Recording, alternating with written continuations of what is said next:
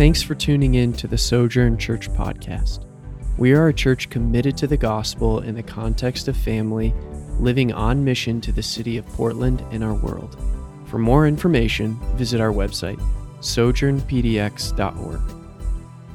Good morning. Matthew chapter 6 is where we will be today for our message. If you have your Bibles, go ahead and turn them there, and we'll be there in just a few moments. If I haven't had the privilege of getting to meet you, my name is Matt Boyd, and I'm the lead pastor here at this church that we call Sojourn. And we're thankful, whoever you are, wherever you are, that you are joining us this morning for our online gathering. I have a high view of the local church and love gathering with God's people. Um, now, the last year online has been a poor substitute, if I must be completely transparent with you, but I still love the gathering of God's people. I mean, really, that's an important part of what it means to be a church. We've been studying the Lord's Prayer for the last several weeks, and I don't know about you, but us slowly working through the Lord's Prayer has really revolutionized the way that I pray. I've preached on the Lord's Prayer maybe two other times prior to this series, and both times I just did the whole Lord's Prayer in one sermon, and that's okay. But I've realized by actually pumping the brakes a little bit and slowing down that I was actually missing a lot of the components uh, of really seeing how this prayer actually works together.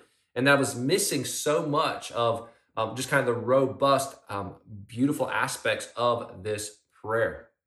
Even as a pastor, I don't really have a great prayer life. Um, I sometimes think that I do. I wish that I did. It's painful for me to even tell you that, but the reality is, I just don't feel like I'm very good at prayer. And, and one reason for this is my mind, it often wonders when I'm praying. That I think about what I have to do that day. I think about the emails that I need to respond to and check. I, I think about the things that I need to do for my family and spending time with my children or what my wife and I are going to watch on Netflix that night. Or I think about, man, what, what's happened in social media since I checked it last five minutes ago? Am I, am I alone in this? Where my mind will wander in prayer. But this prayer, the Lord's Prayer, it's helping me in tremendous ways. Because what it's doing for me, I'm hoping it's doing the same for you, it's recentering my prayer life. Instead of allowing me just to get off of my own thoughts, my own wants and needs and desires, or instead of just allowing me to not do prayer at all and get over here, it's kind of really recentering my prayer life. You see, it's not that I don't pray. I do pray. I pray often. I pray daily. But often I feel like my prayers are out of balance that that they are all about me. They are about my family and my wants and my needs and my desires and, and my church. Whereas the Lord's Prayer, what's helping me do is it's helping me to again see the proper order of prayer. And that's why I love that we're going through this slowly because we're seeing once again the proper order and the chain of how this Lord's Prayer works together. And I think as we see it in its proper place, we realize it's not bad to pray for ourselves. It's not bad to pray for our families and our wants and needs and desires, but we see where it fits in prayer. One thing I would encourage you to do, if you haven't already, is write out the Lord's Prayer. Take, take some time, maybe this afternoon or maybe this coming week, and write out the Lord's Prayer. But don't just write it out and throw it on your refrigerator or on the mirror. Write it out and actually pray through this prayer. Do, do this that we call contemplative prayer, where you really meditate on the words and what they are saying, but that you would pray through these petitions that we are looking at each and every week. Maybe this is a practice that you want to implement during this season that is known as Lent, the, the 40 days leading up to Easter. And maybe you say, you know, during this time, I'm going to write out the Lord's Prayer. Maybe you write it out daily. For some people, that's a really good practice. Or, or maybe you write it out one time, but you slowly, daily will pray through this prayer. That's something that I've started doing is just praying through these petitions that we're seeing week in and week out as I see its prayer in its proper order and place. Now, in the second half of the Lord's Prayer, which we're starting now, what we see is the possessive adjective. It changes from your to our. And as we turn our attention from God's affairs, which we've been looking at the last several weeks, to our own affairs. And so we this is when prayer is in its proper place because we have expressed our burning concern for God's glory, and now we're expressing our humble dependence on God's grace for our lives. And so as this prayer continues, we're going to continue to build. And as we now think about the last few weeks, we've started this prayer and we have a right understanding of God. Who's God? God is our Father who is in heaven. We said his, whose name is holy and to be praised. We looked at last week that we're desiring that his kingdom would come here in Portland, here on earth, and that it would be as it is in heaven. And we long for him to have his way. Remember, not what I want, but what you want. Lord, have your will in our lives. And so now that we have done that first part of prayer, we can turn our attention to the second area of prayer, which includes our needs. Once again, we usually get this backwards. We usually start with the second part of the prayer, and it's all about our needs, and we sometimes often we forget about the first part. But now that we've set up the first part, we can get into the second part. And you think about this God, our Father in heaven, He loves us. And He's concerned for the welfare of His children. God isn't a God who just says, Here, figure it out, but He actually loves us and He cares for our welfare. He's a loving Father who desires that we bring our needs to Him. I mean, how, how cool is that? That the God who created the universe cares enough about us that not only did He offer us salvation in His Son, but He actually lets us come to Him and ask Him for things. He cares about our needs and, and providing for them. He cares about our forgiveness of sins. He cares about delivering us from the evilness and brokenness in this world. And so we've been working our way through the Lord's Prayer for about four weeks now. It's, it's hard to believe that we've, we've stretched out just the first half to that. So we've got another three or four weeks to go. And here today, we've come to this fourth petition in the Lord's Prayer, which focuses on the disciples' daily bread. And about daily bread, it's a necessity of life, which by implication includes a believer's daily physical needs. And so it's not just the physical loaf of bread or just the physical meal that we have in front of us, but the daily provisions that we need in order to really survive this life. And so let me go ahead and pray for us by reading the opening verses of the Lord's Prayer. And so Matthew 6, uh, verses 9 through 11, as the prayer of our heart this morning as we look at this message. Pray then like this Our Father in heaven, hallowed be your name. Your kingdom come, your will be done on earth as it is in heaven. Give us this day our daily bread. The last two weeks, we looked at verses 9 and 10 in depth. And so if you missed those messages, I would encourage you to go back and listen to them wherever it is you, you uh, podcast or on our website. But this morning, we're going to spend the bulk of our time looking at one verse, verse 11, and we're going to attempt to answer three questions. So if you're taking notes, here they are. One, why should we pray for daily bread? Two, how should we pray for daily bread? Three, what is this bread? And so we're going to work our way through this request by seeing that God cares about providing for you. So I want you to hear that this morning. God cares about the material things in your life. God cares about where you go to school. God cares about where you work. God cares about your future plans. But, and I want you to hear this, God wants us to have a correct way of thinking about all of those things when we ask for them. And so in this verse says, Give us this day our daily bread, which is representative of all the things in life that we need. And so, first question why should we pray for daily bread? I mean, I can, I can think about it. God knows what we need. So why do we need to pray for it? Like, shouldn't He just magically see it all and understand it? So why should we pray for this? When we ask for daily bread, here's what we're doing we are declaring our need for something. And really, ultimately, we're declaring our need for God to intervene and to act. Because it doesn't say, lend us this bread. It doesn't say, God, can I borrow some bread? It doesn't say, go out and work really hard and earn your bread. It says, give us this bread. I sometimes think about my youngest son, Oliver. He's, he's adorable, he's cute, he's five years old, and he'll run up to me without any hesitation. He'll say, Give me a snack. And sometimes he demands that I provide him with a snack in that moment. And after the hundredth time of me probably being busy doing Zoom calls and emails and writing sermons, I'll do as many parents do. And I'll say, Oliver, let me ask you a couple questions. I'll say, Oliver, whose house is this? And he'll kind of look and think and say, It's your house. Okay, let me ask you another question, Oliver. Whose snacks are these? In other words, who bought these snacks? Well, you bought these snacks. And so once he recognizes this and maybe rolls his eyes as a five year old would do, that all of these things belong to daddy, let me be clear, and mommy, he then, without skipping a beat, will say, May I please have a snack? Like at the end of the day, he just still wants a snack. Okay, dad, court, I recognize this. And of course, what I do, as any loving parent, if we have snacks, I respond, Yes, you can have a snack. But as I was preparing this sermon this week, it hit me that Oliver's really taught me something by the way he'll come up and say, Give me a snack. Because as a five year old, he recognizes that he can't pay me back. He can't drive to the grocery store and swipe a credit card or pull out a $5. Like, he can't do those things. But he also recognizes I can't pay mom and dad back for these things. But he also recognizes that mom and dad have access to the thing that he wants. He wants food, he wants a snack. Now, he may try to pay us back with cuddles, and those do often work. But what Oliver taught me about this verse is the posture of which we come to our Father in heaven and declare that He give us something that we need. In other words, this is the same confidence that we should have when we go to our Father in heaven. Just not, not that we're demanding, but saying, Give us this day our daily bread. In other words, God, there's no other way to get it. You have what we need, and it's you and you alone who gives us provision in our lives. And by the way, that's true if you're a Christian or not a Christian. Those who aren't Christians, who, who still God's providing for them, it's God's common grace that's allowing them to have food and allowing them to have provisions in their, their life. But the point is, this is the same confidence. The confidence that Oliver comes to me or to Andrea and asks us for a snack is the same confidence that we are to go to our Father in heaven and say, Give us this day our daily bread. Give us what we need. And see, what we need to have is a right view of God that will give us what we need. And God, as our Father in heaven, will give us good things and a right view of our needs. James 1:17 reminds us. It says, Every good gift and every perfect gift is from above, coming down from the Father of lights, with whom there is no variation or shadow due to change.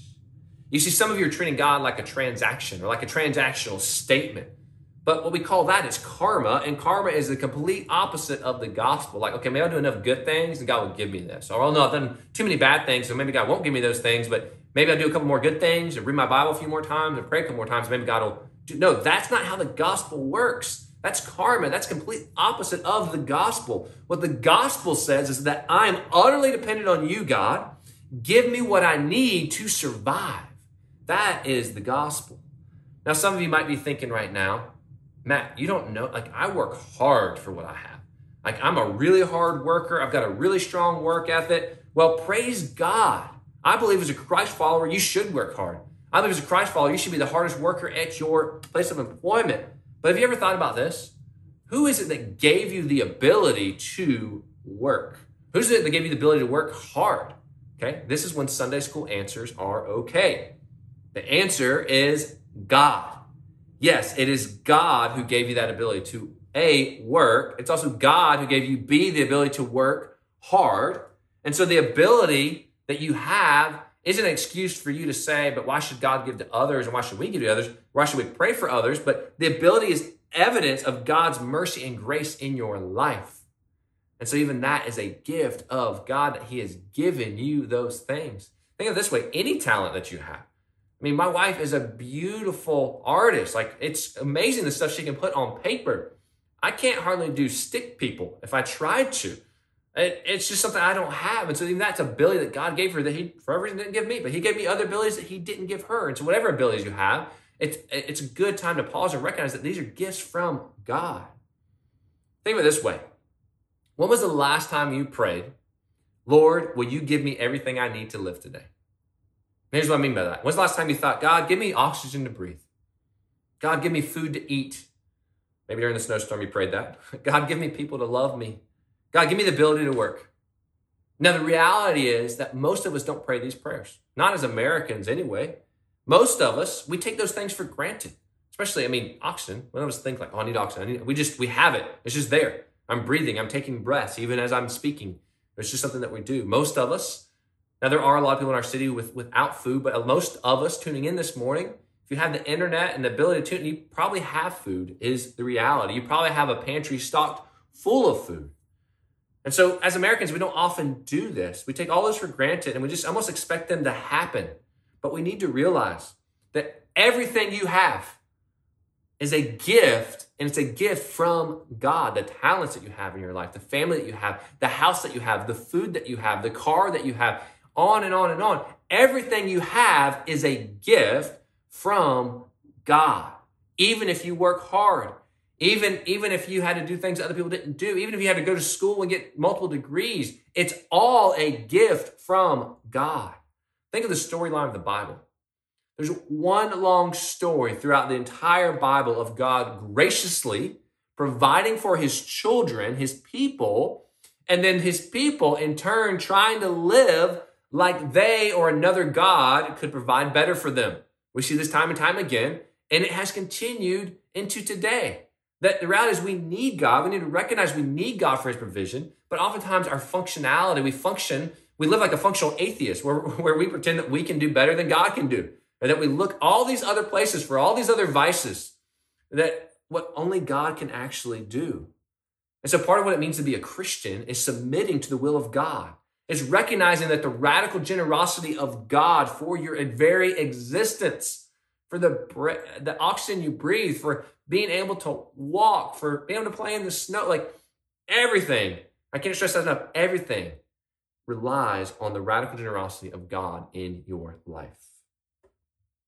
Second question How then should we pray for daily bread? Now, this means more than just simply praying a prayer before your lunch or dinner, although that's not a bad idea to do that. So, when we mean praying for our daily bread, what we're doing is we're declaring our need. In other words, don't think about your needs, think about our need. It's plural, it's collective, it's a communal prayer that we are to pray when we pray this prayer. Because it doesn't say my daily bread, it says our daily bread. This doesn't mean you can't pray for your individual needs. This doesn't mean you shouldn't pray for your own lunch today. But what this means is you get to, you have the opportunity to pray for our collective needs. And in the context of a local church, you get to pray for our collective needs as a local church. Now, we all know looking at 2021, we're looking at it as a rebuilding year. 2020 was a refining year, and we made to the other side of it. Now, 2021 is a rebuilding year.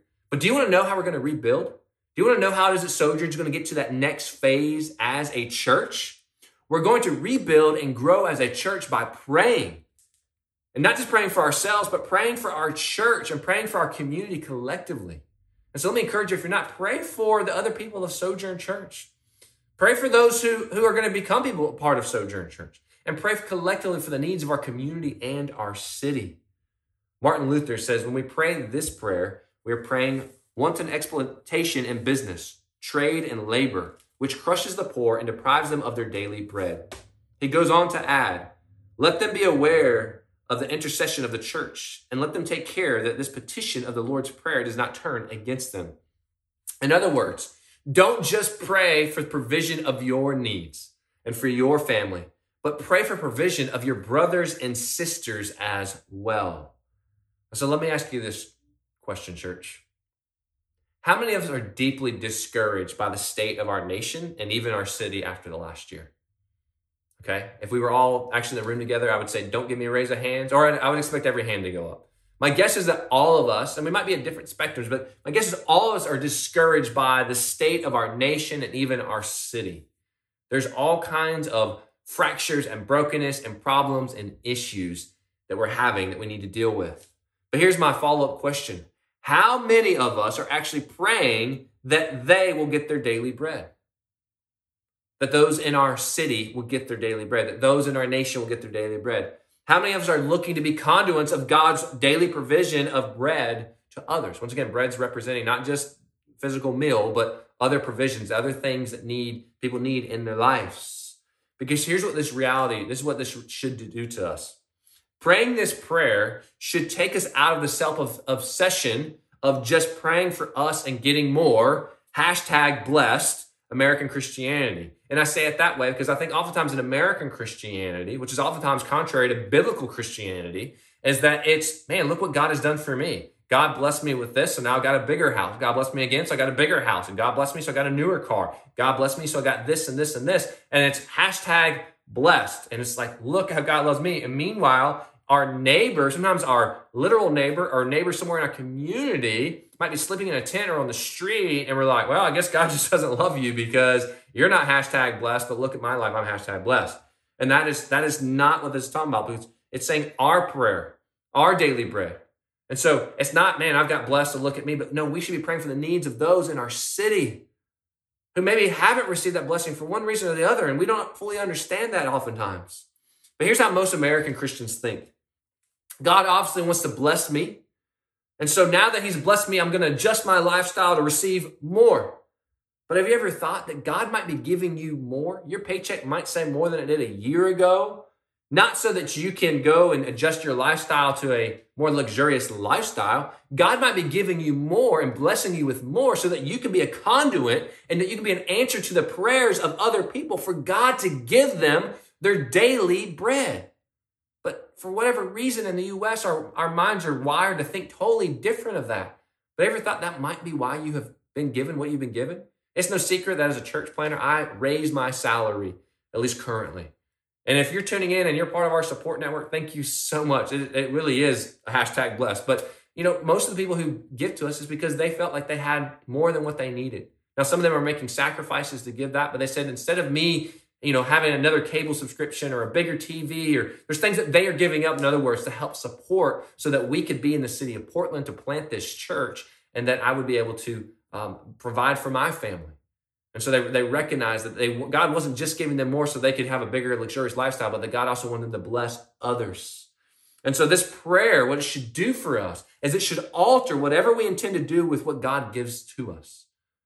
And that we should look for those opportunities to be a blessing to others. We tend to give into hyper individualism in the United States. And so when we ask for God's provision, let us ask Him for collectively for the provisions of those in our church and also in our city. This is one reason that we've tried to over the last year in 2020 and now carried into 2021, kind of 2020's cousin, we have tried to be more generous as a church by giving extra money to the Portland Rescue Mission and giving extra money to every child, but not only money, giving time and service and even delivering food boxes and snow the other day because we want to be generous with what God has given us. Sure, we could go get a nicer facility. Right now it'd be empty because nobody's going to show up in person, but we could go rent a nicer facility or more hip or cool looking one. But we just go, man, why would we spend the money and waste the money when there's needs around us? That God's blessed us with an affordable space that we get to use on Sundays and that we can use some of this other uh, finances to go and bless others in need in our city. The third question then what is this bread? Now, some of the earliest commentators could not believe that this would actually represent literal bread, like the bread for our day. They thought this bread has to be spiritual. Early fathers like Tertullian and Cyprian and Augustine, they thought this reference was either to invisible bread or the bread of the Word of God or to the Lord's Supper. I'm thankful for greater uh, down to earth biblical understanding of the reformers, guys like Calvin and Luther. Calvin's comment was on the spiritualizing of the fathers was this is exceedingly absurd. Luther had the wisdom to see that this bread was a symbol for everything necessary for the preservation of life like food, a healthy body, good weather, a house, a home, a wife, children, good government, and peace. And probably we should add that by bread, Jesus meant the necessities rather than the luxuries of life. And so this bread is real food, but it may further suggest that it's everything that we need in this physical realm. So the term for daily epiousios, I'm not even sure if I'm pronouncing that right, to be honest, only appears here and in Luke's gospel. That's the only time that we see this word appear. And so it can really be hard for us to understand in our modern context. But the term daily bread would have made a complete sense to them in this context for multiple reasons. One, most people were paid daily. And so if you're only paid daily, you don't have this paycheck where you can go and stock up your fridge and your pantry for a week.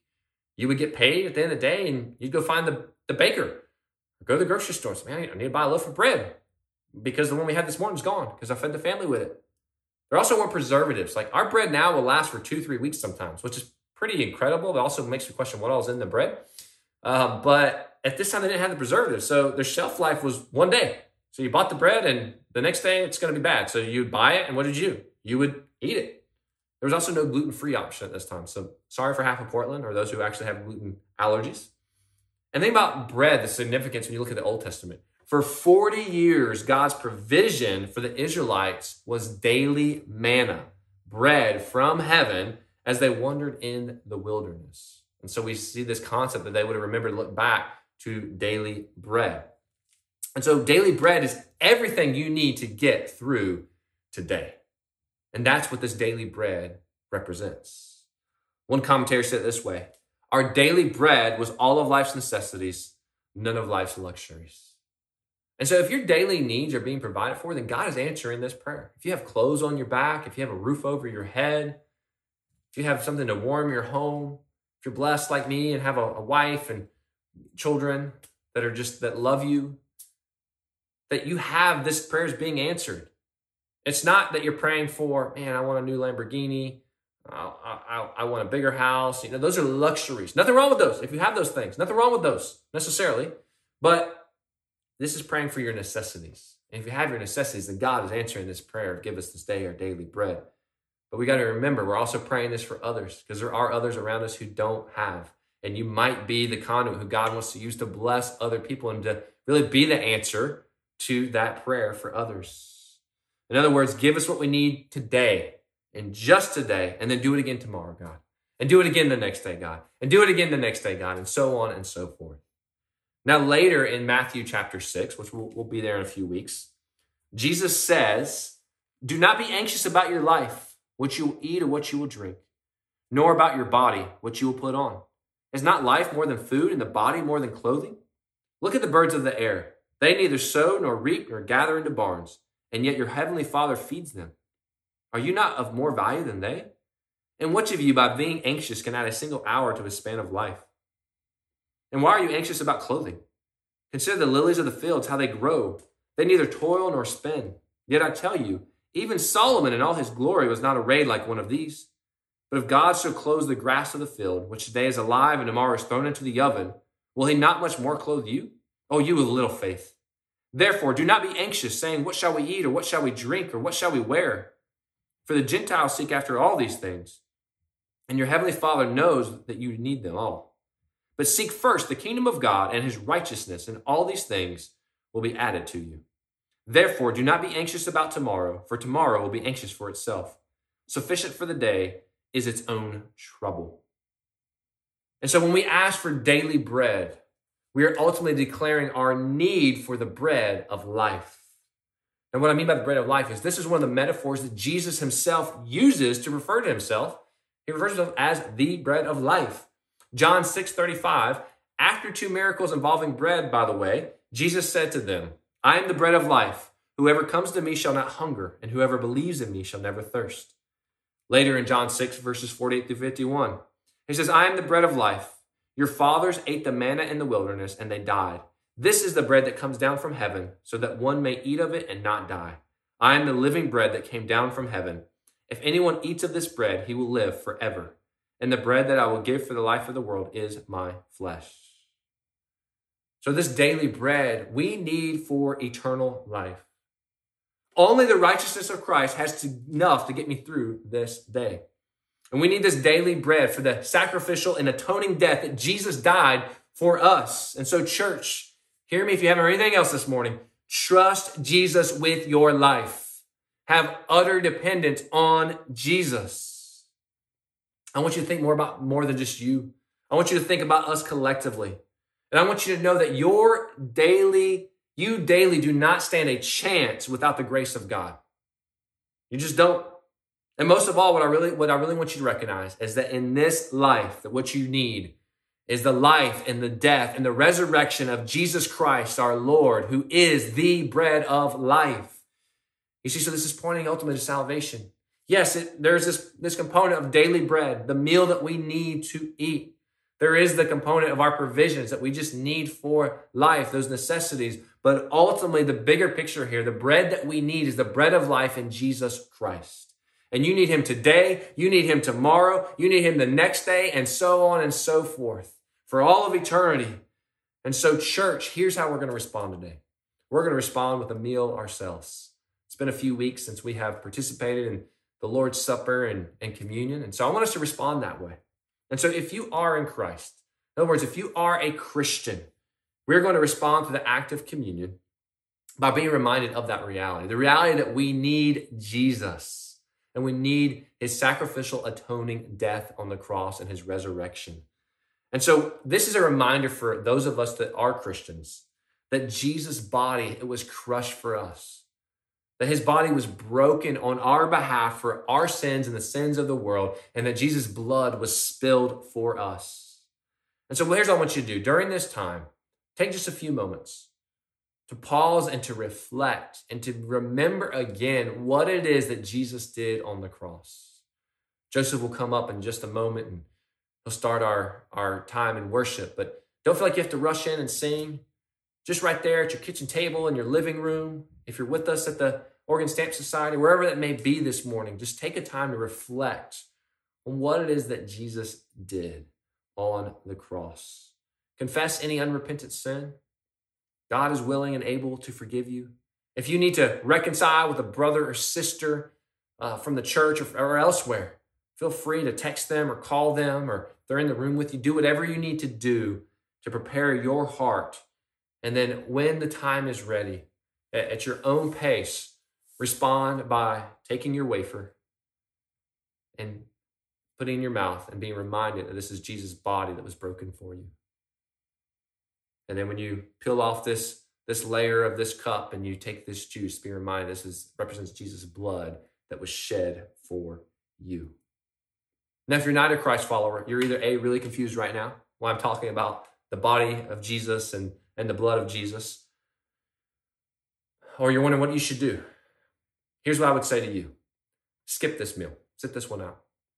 That's not because we want to exclude you, because we don't. We want to invite everyone at Sojourn to take a journey of learning what it means to follow Jesus. The reason we ask you to skip this meal is because it simply doesn't mean anything to you. And so for that reason, we ask you to skip this meal. But here's what I want to invite you to do instead. I also want to invite you to respond by simply giving your life to Christ, the bread of life. That, well, this is who you need for salvation. Maybe you've recognized today that, man, I'm broken. I've got sins. I've got junk in my life. And Jesus is the only answer to that. And so, my invitation for you is to, to reflect on what you've heard, reflect on Jesus, the daily bread that we need, and to give your life to Jesus. And if that is you, we'd love to walk you through that. You might say, I don't know how. I'm not sure what to do. Put in the comment response. And we'll know that you're responding, and someone will, will take you into a private chat if that's something that you need to do. Or you can simply pray a simple prayer. And you say, Jesus, I recognize today that I am a sinner in need of salvation. Jesus, I recognize there's nothing I could do in this life that can make you love me less. There's nothing in this life that I could do to make you love me more that you are all I need for salvation. And I pray this, Jesus, I'll do according to the compassion that you have shown me on the cross and by the power you demonstrate through your resurrection. Amen. It's, a, it's, it's as simple as that. And then we'd love to connect further with you if you prayed that prayer this morning to receive Jesus as your Savior. So here's what we're going to do I'm going to pray for us, and then Joseph will come back up and lead us in a time of worship through song as we respond accordingly. We pray for his church. Our Father in heaven, we come to you and we want to hallow your name. Praise to your name, Father. We desire to see your kingdom come here in Portland as it is in heaven. What a beautiful picture and imagining that as we look around our city.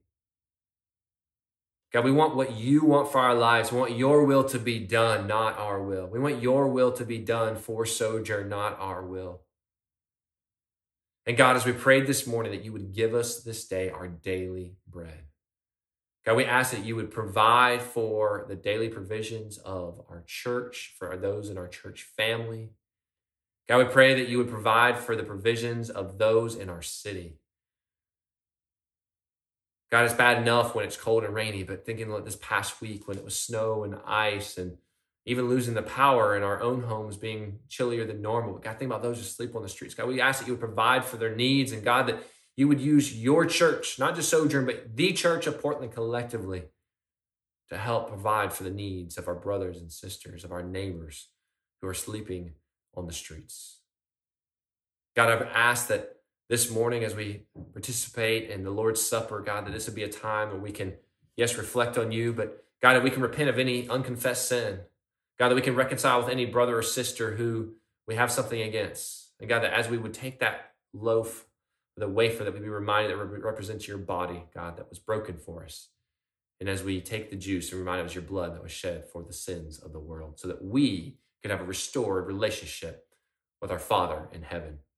God, for those who are tuning in this morning who perhaps have never done that, perhaps they don't know you, maybe perhaps are not a son or daughter of you, God, that they would recognize that there's literally nothing they have done in this life that could keep them from your love.